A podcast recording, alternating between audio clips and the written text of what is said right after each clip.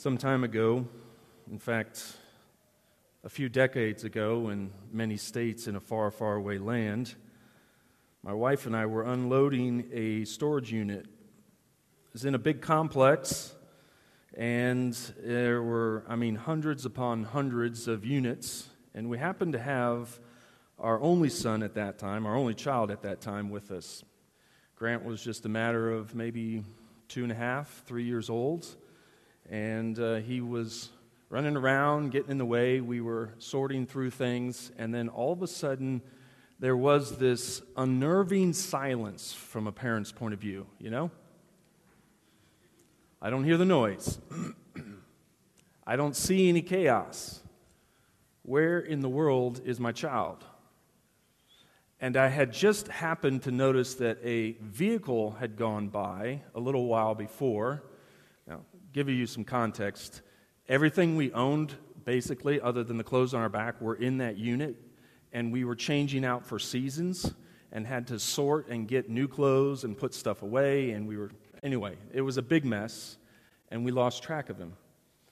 And that silence was like so strong it was crippling. I take off running for the front gate. I'm trying to trace down this truck, not knowing if they just kidnapped our son or not. And I don't get there in time. They put in their code, they're able to leave. I'm running up and down other aisles, yelling his name, looking, looking, looking. Couldn't find him anywhere. Come all the way back to the unit, and I'm out of breath. Natalie's almost in tears. I don't know what to do and then the silence is broken. You couldn't find me. He'd been hiding from us, little rascal. Silence sometimes is unbearable, right? You've said something and you're expecting a response, hopefully a good one, and there's just nothing. Paul, I think, kind of felt that way, probably even more so intensely than in our normal conversation. So if you find your way to 1 Thessalonians chapter 2 this morning, uh, if you are using one of the Bibles here provided, it's page 986. And we are going to be looking at verses 17 through chapter 3 and verse 13.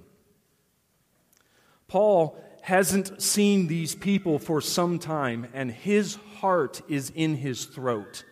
Have they, who are now suffering for the faith, have they turned from the faith? What has become of the church in Thessalonica? These believers that he's poured his life out to, these believers that he's risked his life for, where are they? What is the state of the church there? No word, no messages no ability to get back into the city. Paul is completely shut off. If you remember, we said last week, or I said last week, that this was going to be part two of a, of a long passage here. Chapter 2 and 3, Paul is kind of rehearsing for the church his history with them. He begins in chapter 2, verse 1 with, For yourselves know, brothers, that our coming to you was not in vain. And we see that word vain used a second time in chapter 3 in verse 5 or verse 6, where he says, Uh, my fear, I sent to learn about your faith for fear that somehow the tempter had tempted you and our labor would be in vain. I think that kind of brackets the passage as a whole, and in fact, you could even say it ends at chapter or verse 13 of chapter 3. And Paul is writing with two goals in mind. He wants to communicate to these believers that his absence isn't rooted in fear. It's not the result of him being talking the game but not walking the game. In fact, he's been kept from seeing them. But he wants to let them know that he is confident that they did hear the gospel and that they are true believers. His second pastoral concern is whether or not the pressure that they're facing from their community to go back to the worship of idols, to reject this newfangled religion of Christianity, is that pressure, maybe job losses or being snubbed in the common marketplace, maybe losing positions of power and places of influence. Maybe it's costing them something, and he's worried that that pressure is going to move them away from the faith and call them to go back into the old ways that they had known. So the silence is unbearable. And as we get to our text this morning, what we see in chapter 2, in verses 17 through verse 5 of chapter 3, is Paul expressing this. The silence has been unbearable. I desire to see my people once again. And so, if you follow along, I'm going to read from God's word. We're just going to stop at verse 5 of chapter 3 for right now. Beginning in verse 17 of chapter 2. But since we were torn away from you, brothers, for a short time, in person, not in heart, we endeavored the more eagerly and with great desire to see you face to face. Because we wanted to come to you, I, Paul, again and again. But Satan hindered us. For what is our hope, or joy, or crown of boasting? Before our Lord Jesus at his coming, is it not you? For you are our glory and joy. Therefore, when we could bear it no longer, we were willing to be left behind at Athens alone in the and we sent Timothy, our brother and God's co-worker in the gospel of Christ, to establish and exhort you in your faith, that no one be moved by these afflictions. For you yourselves know that we are destined for this. For when we were with you, we kept telling you beforehand that we were to suffer affliction, just as it has come to pass, and just as you know. For this reason, when I could bear it no longer, I sent to learn about your faith, for fear that somehow the tempter had tempted you, and our labor would be in vain. God, as we look to your word now, we pray for understanding.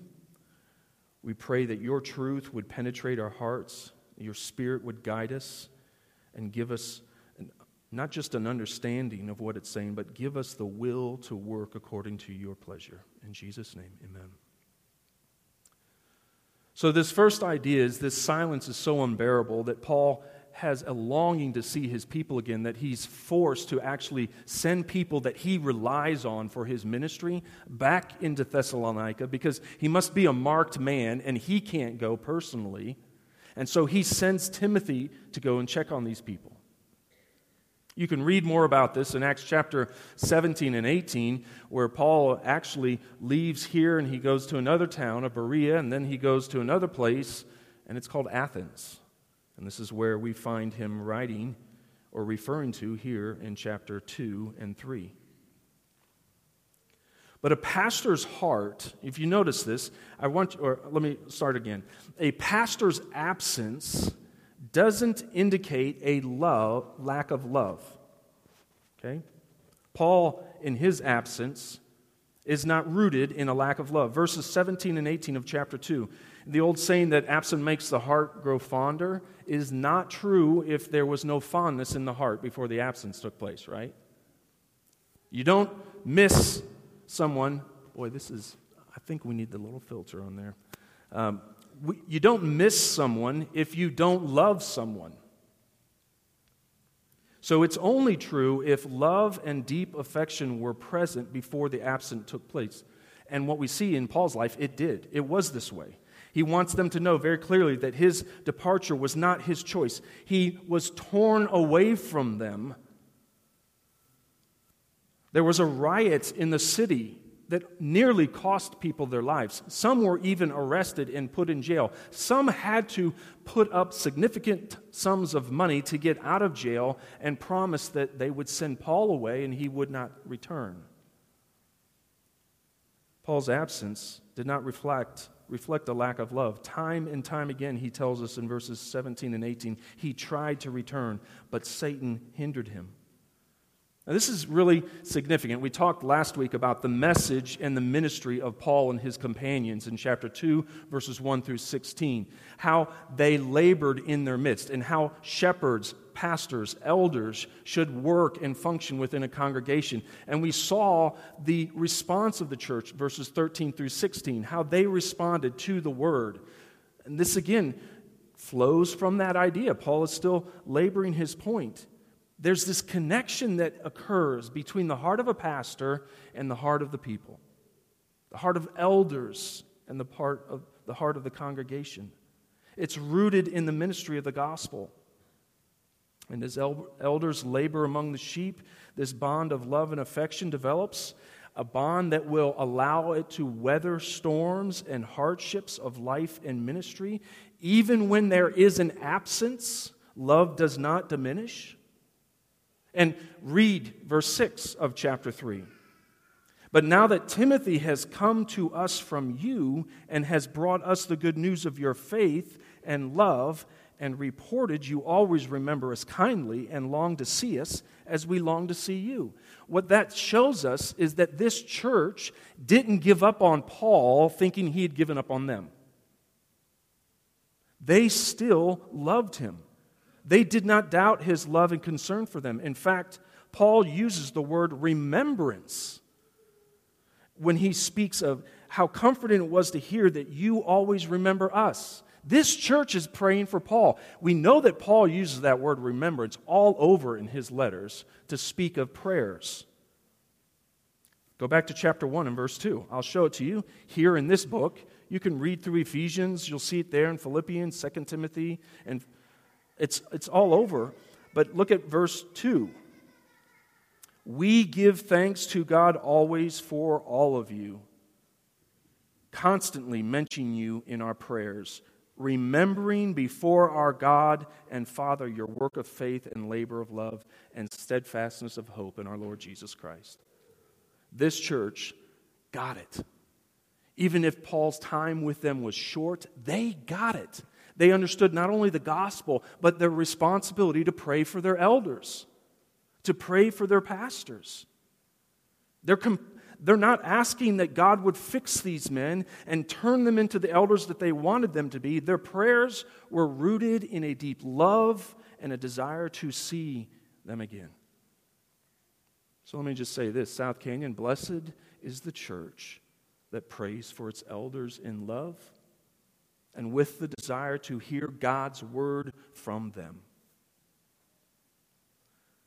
Second, we see in verses 19 through 20 that Paul's love and affection for his spiritual children in the faith had not changed. The Thessalonians are, what Paul says, our hope and joy with a crown of boasting at the public manifestation of Christ because they are the fruit of his ministry as an apostle of Christ. Paul says, I, I can't love you any more than I already do.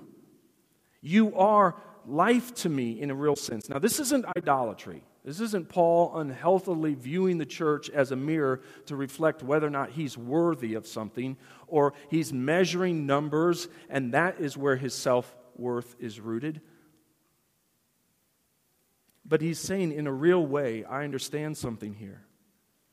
That you, you who have responded to the message that I shared with you about Christ, not my message, the message I received from God, you are trophies of Christ crucified. Paul gets it that in this, in this world, his greatest joy is to see that his ministry is bearing fruit, that there are people who are coming to faith through his teaching. And it reminds us yet once again what is the point of church work, laboring among sheep? It is the people matter.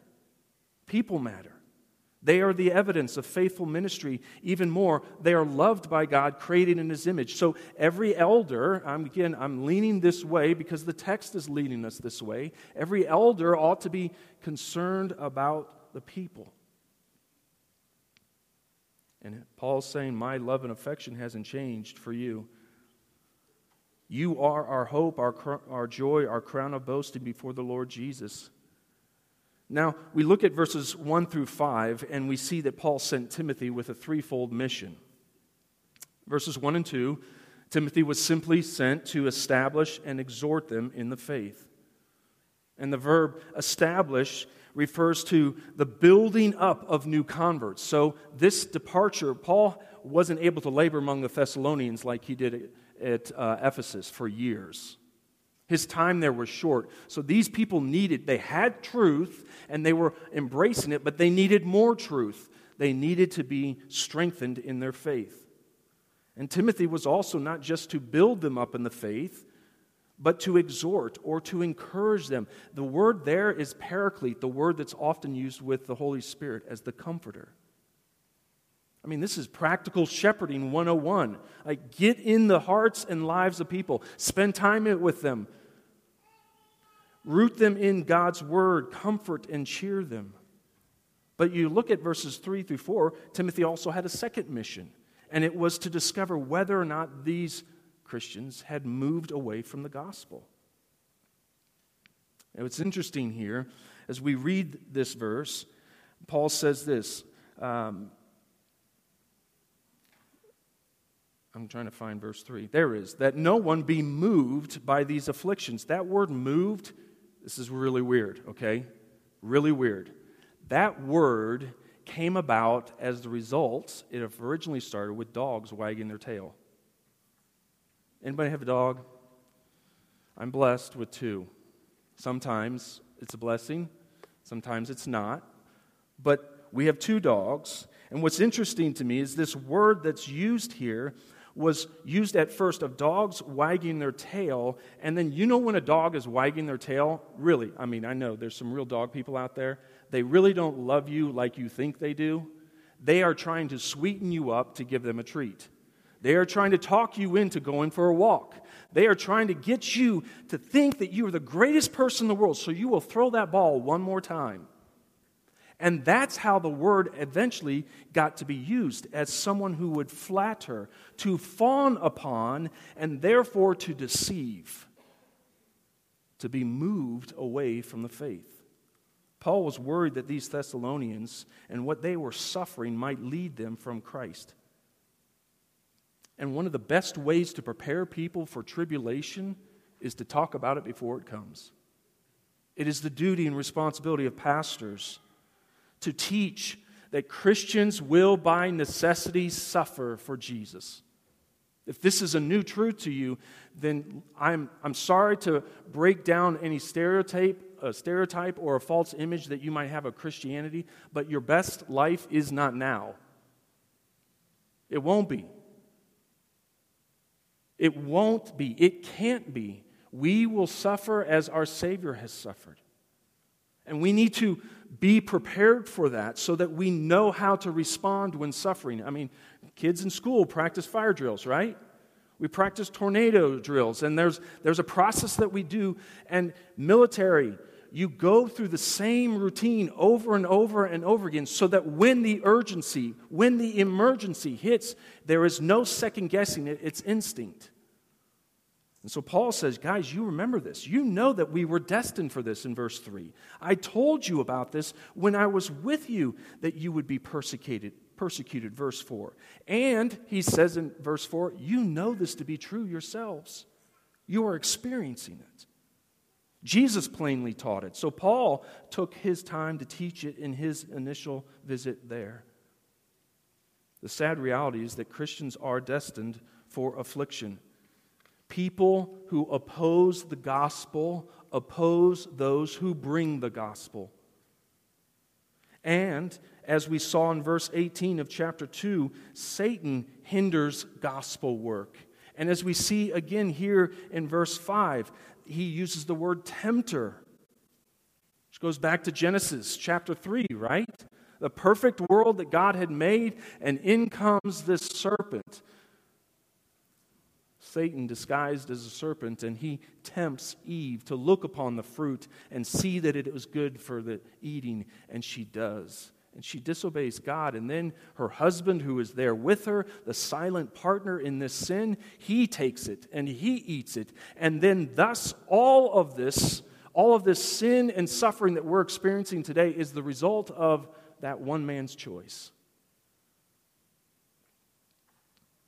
Paul was eager that these people would understand that suffering is a part of the gospel ministry, and it is the result of living in a sin cursed world. And I have no doubt that there are many here this morning who are suffering. And, brethren, please hear me. Don't let your circumstances, your pain, your loss, the betrayal that you've experienced, don't let it move you from your faith. God is with you, even as you suffer, and He is not indifferent to your trial. He loves you. And praise the Lord that you have His Word and we have His Spirit, and He has gifted us with brothers and sisters to lean on. We are to bear one another's burdens. We are to soldier on side by side, not indifferent to each other's struggles, but caring for one another tenderly. The third reason Paul sent Timothy was to know how these believers are turning out. How were they holding up under the strain? Verse 5. Paul wondered if the tempter had led them away and that the gospel efforts that he and his team had been involved with had turned to naught. And he's not ignorant of Satan's devices. This is the second time he has mentioned Satan, once by name in verse 18 of chapter 2, and then here as the tempter. We live in a day, however, where Christians often use language of spiritual warfare. You know, there's the tearing down of strongholds, there's spiritual oppression, or there's the binding of Satan in Jesus' name. So let me briefly just address this briefly, and I promise and this is so important. I want you to hear this, please. Satan's hindering of the gospel will not prevent the gospel work from spreading and producing gospel results. It can't happen. Greater is he that is in you that is in, than he that is in the world. This church was located in a very big city filled with temples to every known god, all sorts of magic, witchcraft, and immorality that accompanies idol worship. Yet when the light of the gospel came into this dark place, people were able to see the difference. And God planted his flag in this dark city as people heard and believed the gospel of Jesus. Satan and all those who hate and oppose the gospel will not succeed in bringing an end to God's work in this world. I think I've heard so many times from Christians who are bemoaning the fact that they believe our best days are behind us and we are destined for great sorrow. That may be true because we just saw it in the text, right? We are going to suffer. But don't let the circumstances of our country don't let the political environment distort the spiritual truth, the real truth. God's got this.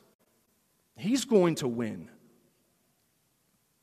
We've already seen in this short time in 1 Thessalonians that God does not lose. He's not dead. He's building a kingdom that will endure, and no one and nothing can stop him. The Satan might have tempted these people. They may have fa- faced pressure by real living people to turn from the faith. But when Paul gets the word back from Timothy, he finds out they have stood the test. They are still growing. They are still loving one another. They are still serving Christ. They're still gathering as a church. They are still publicly testifying to God's work in them. And they are inviting and calling people to real repentance and faith. You tell me, Satan's won? Not, we're here today, South Canyon, because God wins. Our presence in this room, listening to someone open the scriptures and read and teach us from it, is because God is greater. And yet we need to be careful to not step a little bit past this. Here's the second thing I want to share with you about my understanding of what Paul's doing here and how he's describing Satan. Satan cannot hinder the gospel work. But here's a warning we must be careful to not overstate Satan as the only explanation for evil and human failure. If you're old enough, you might remember this guy. His name was Flip Wilson. I heard a little bit. Somebody here is. I'm not going to say who. But he had this little shtick that he would do where he would say, The devil made me do it. Okay?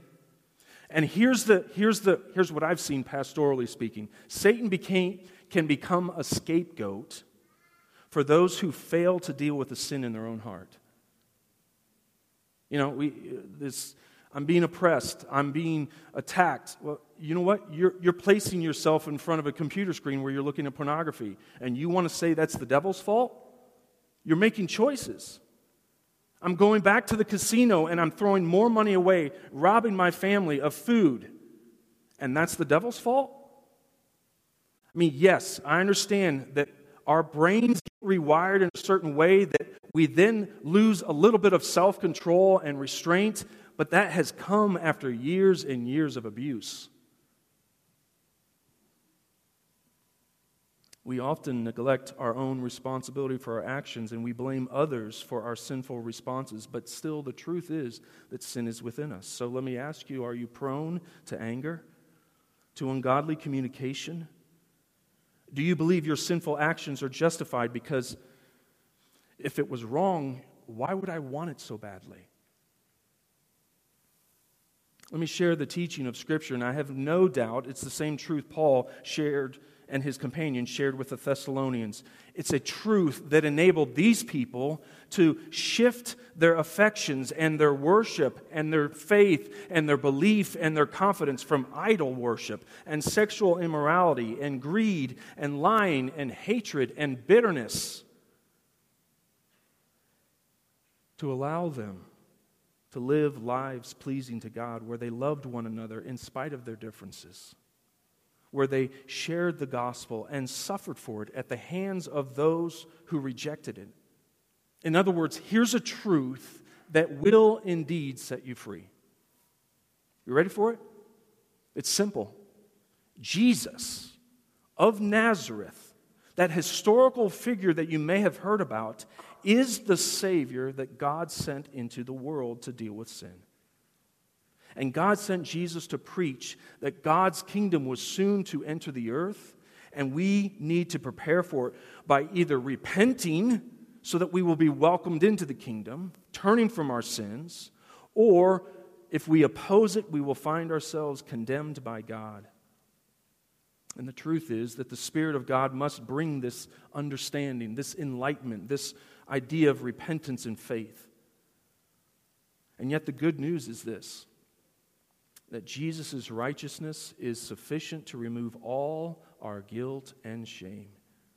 And he did this by taking it upon himself on the cross, from dying in our place and rising from the grave, just as we sung this morning, to prove that he has the favor of God upon him and the power in himself to grant life to all who trust in him.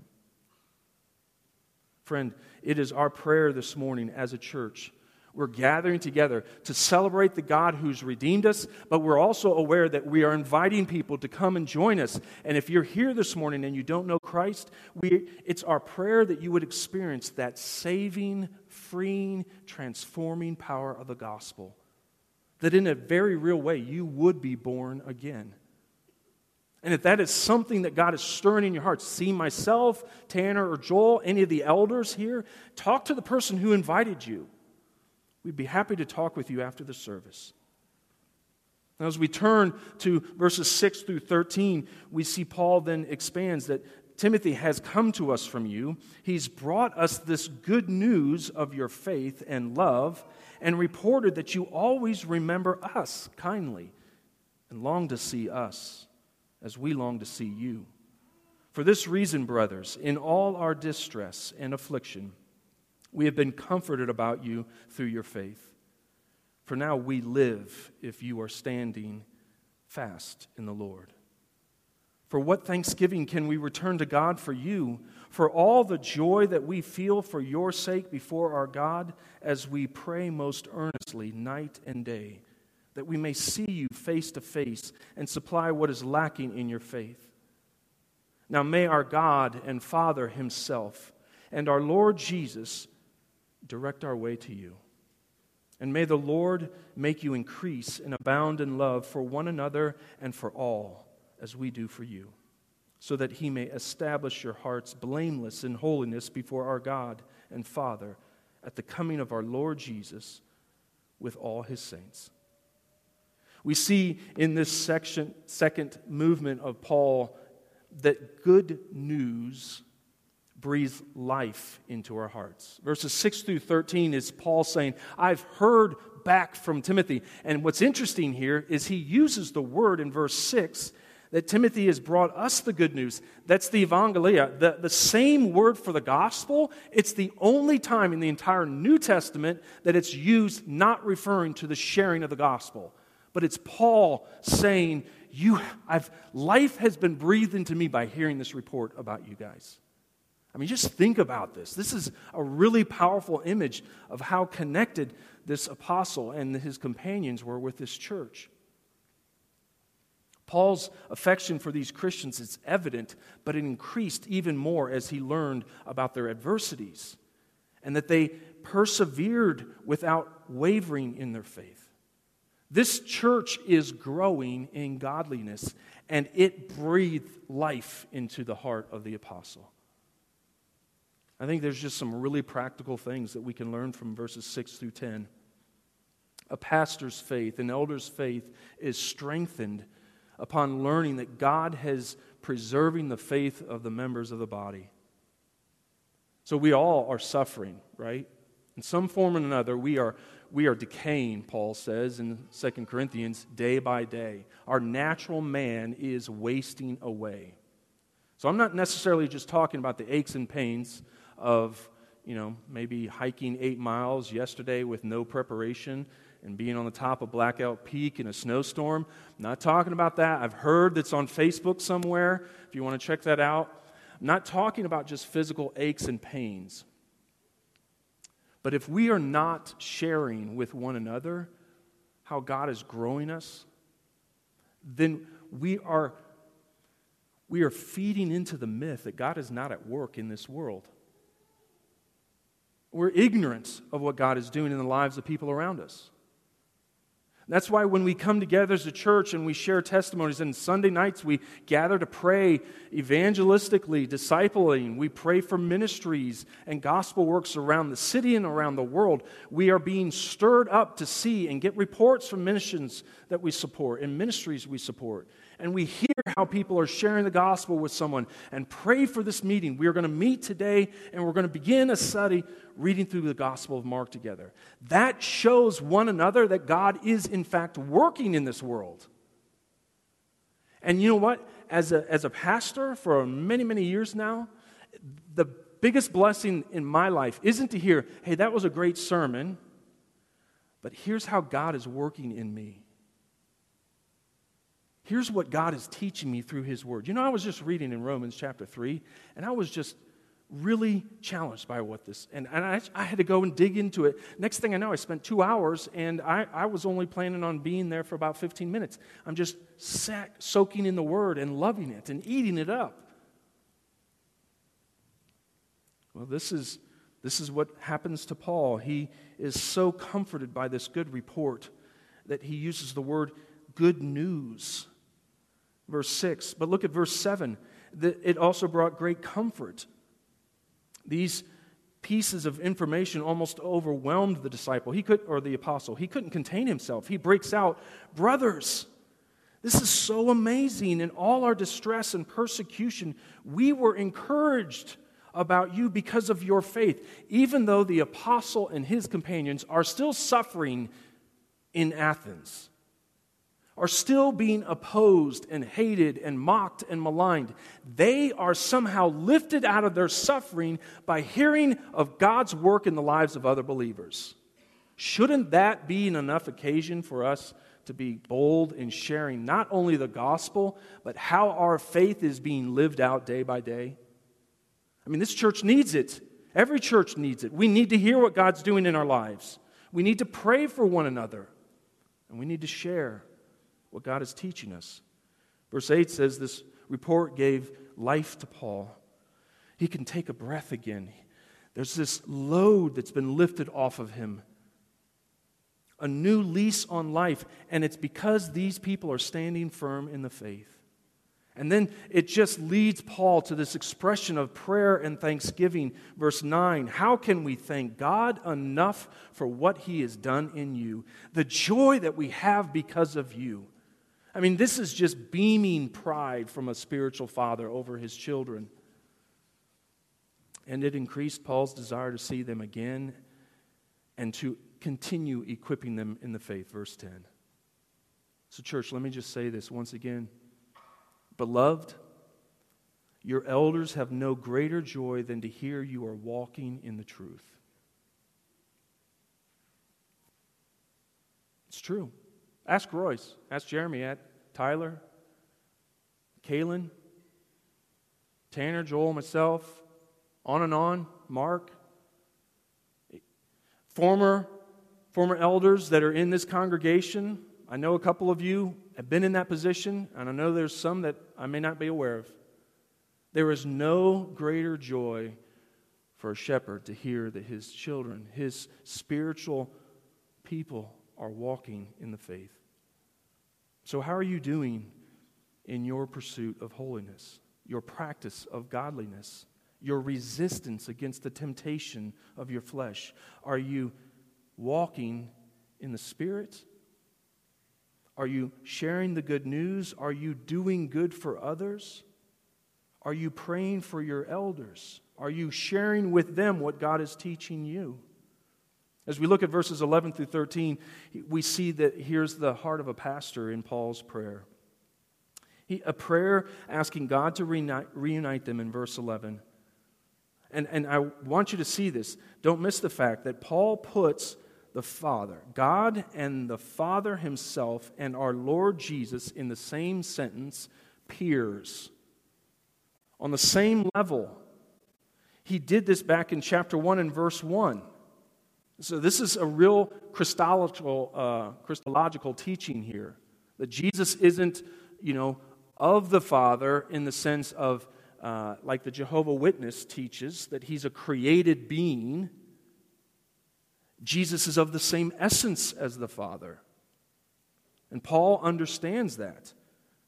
And again, we see in verse 11 that Paul is comforted by the fact that what Satan attempted to destroy, God has preserved and, in fact, strengthened. And we know from Acts chapter 19 that Paul's prayers were eventually answered. He was able to return to Macedonia some five years later on his third missionary trip and spend two different occasions with this congregation. He's, a, he's praying that God would bring them together, and God answered that prayer. Looking at verse 12, Paul is praying and asking God to keep growing this church's love for one another. You notice the double emphasis there? May the Lord Jesus Christ make your love increase and abound.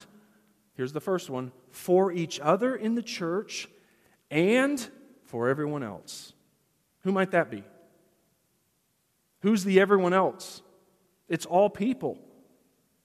The people that God has put in your life that may be stumbling blocks, they may be opponents, they may be just indifferent, God wants you to interact with these people and demonstrate to them a love that stems from your love of God. Paul not only wants this to take place, but he wants to see their love only increase and increase, so much so that it begins overflowing and spilling out into every area of their lives. I mean, a church that has this kind of identity is a church we all want to be a part of and it's a church we can be. I mean, that's the good news, right? That's the great news. We can be a part of a church that bears each other's burdens, that encourages and supports one another in the faith, shares what God is doing in each other's lives, both the bad and the good, the, the confrontation of sin that he's, he's pulling out and dragging the sin into the light to show us what we need to address, but also the comfort that He's teaching us and He's shepherding us and He's gentle.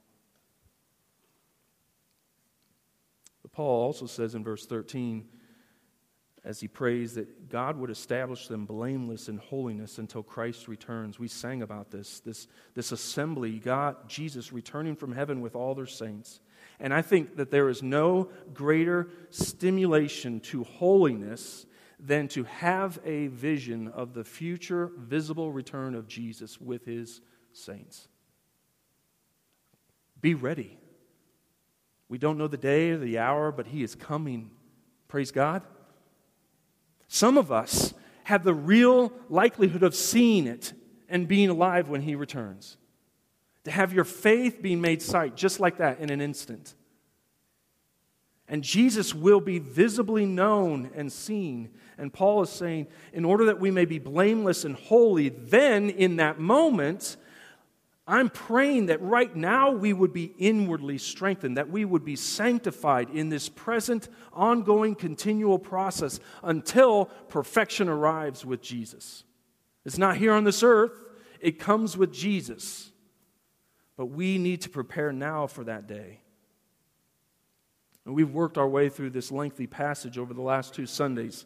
We see that Paul led with the gospel and he closes with the gospel.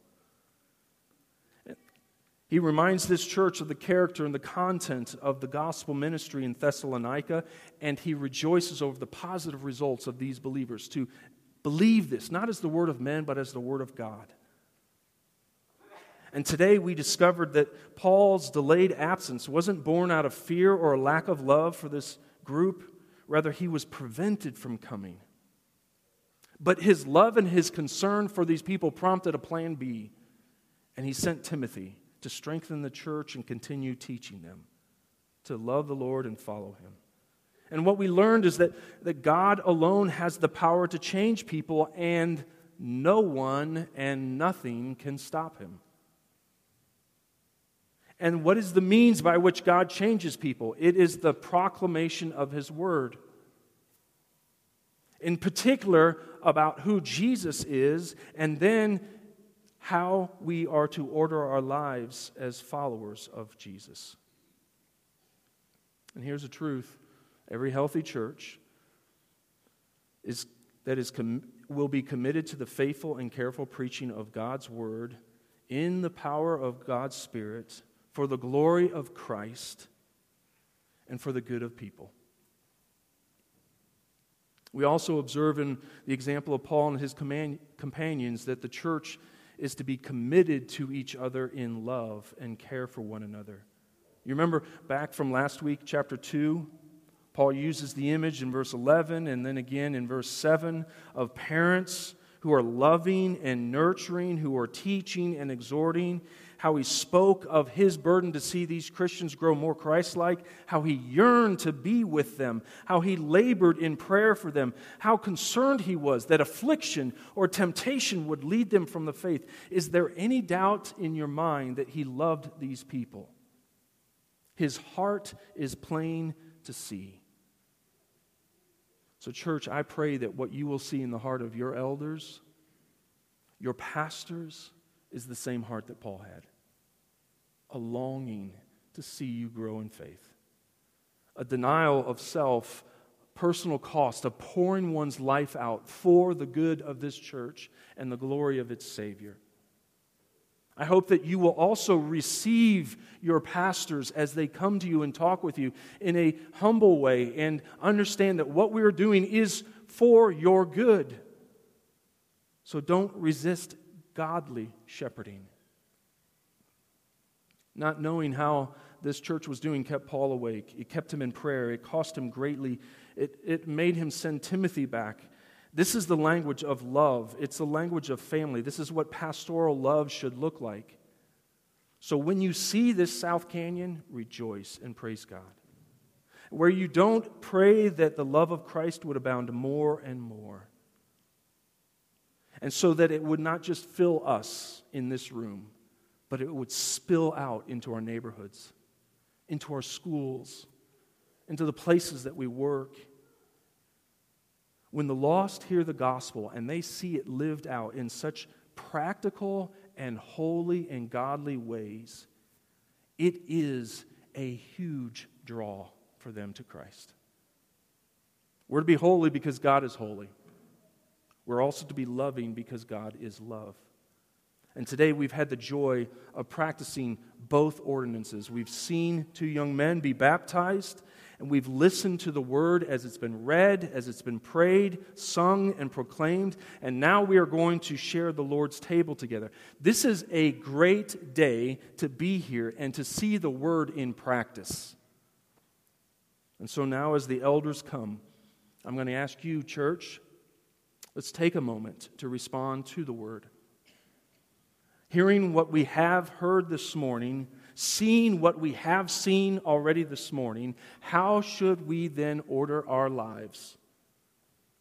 How then should we live in this day, in this time? Let's take a moment to reflect and respond to God as He is prompting us and prepare ourselves to receive the bread and the cup.